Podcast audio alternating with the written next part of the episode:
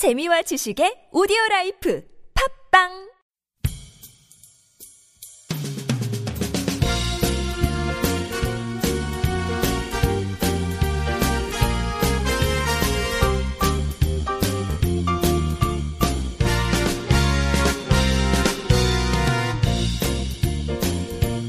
네, 안녕하세요. 상식선을 지켜라 시간입니다. 이 코너는 한국과 해외에서 보도되는 북한 소식들이 과연 그 상식 선을 지키고 있는지를 생각해보는 시간입니다. 어, 이번에는 어떤 소식이 준비됐나요? 네, 지난 3월 15일 연합뉴스가 자유아시아 방송을 인용해서 북한이 70일 전투를 위해 강제 모금을 한다고 보도했다는 내용을 준비했습니다. 뭐 70일 전투라는 거는 저희가 그때도 뭐 방송을 했지만 어, 곧 있을 7차 당대를 앞두고 진행되고 있는 대중운동이라고 좀 볼 수 있는 거죠. 그렇죠. 예. 그래서 뭐 여러 분야에서 성과를 내려면 재원도 필요할 테고 모금도 할 수는 있겠는데 그거에 지금 강제로 징수되고 있다. 이런 기사인 것 같은 느낌인데요. 예, 그렇습니다. 명분은 성금이지만 사실상 강제 모금이라는 게 보도의 내용입니다.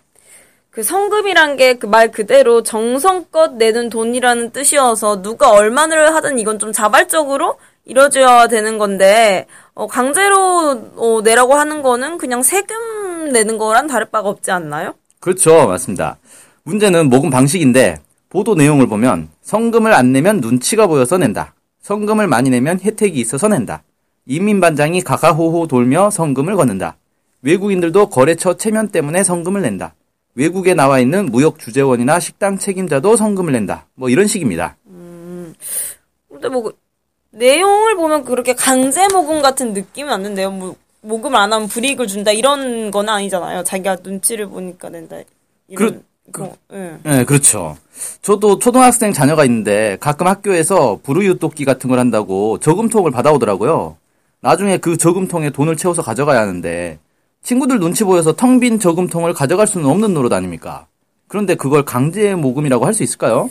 그러니까 저도 그 예전에 그 아파트 반장님 집에 오셔가지고 적시자회비 내라고 하는데 그 가입한 적 없다고 했더니 그 본인에게 맞 그거 주어진 할당량이 있다고 그거 채워야 된다면서 조금 어, 호소 아닌 호소를 좀 하셨어요. 예, 모금을 하는데 목표를 정할 수는 있겠지만 일선 통 반장에게 할당량을 지정하는 건 좀 너무하네요.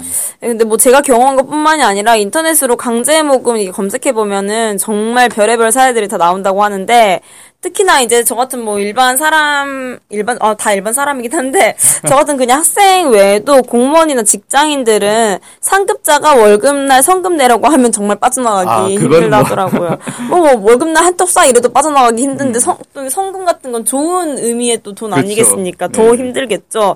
그래서 이제 그렇게 하는 이유가 자치단체에서나 뭐 회사 차원에서는 뭐 성금을 많이 모으고 이러면은 그 회사 이미지 메이킹이라던가 홍보 효과를 상당히 낼 수 있다고 하더라고요. 예, 네. 그러니까 자꾸 하겠죠. 네네. 재작년에도 어느 교육청이 세월호 참사 성금 모금을 하면서 학교별 참여 인원수와 모금 액수를 보고하라고 해서 이게 강요 아니냐 뭐 이런 논란을 빚은 적이 있어요. 음, 네네. 세월호 유가족들은 성금 모금을 중지해달라고 요청하기도 했고요.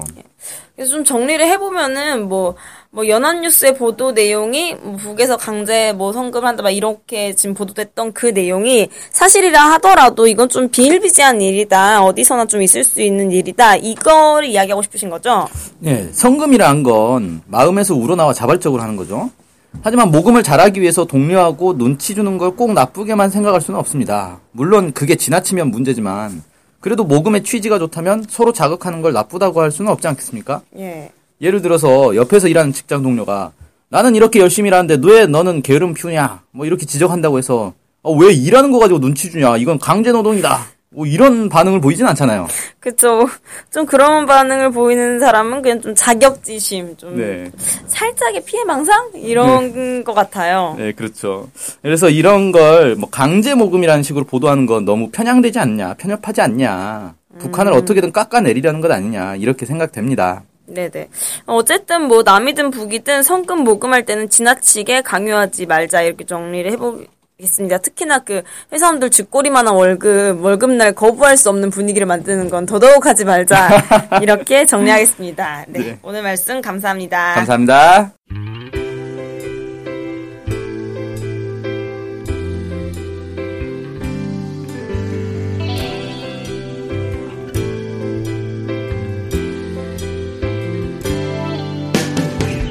북한 소식을 알고 싶은데 일목요연하게 정리된 사이트나 언론사가 없네요. 네, 많은 언론들이 북한 소식을 다루긴 하는데 믿을 만한 것도 부족하고 한눈에 쉽게 보여주는 것도 없죠.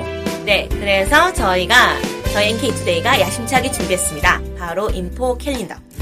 아, info 캘린더가 뭔가요?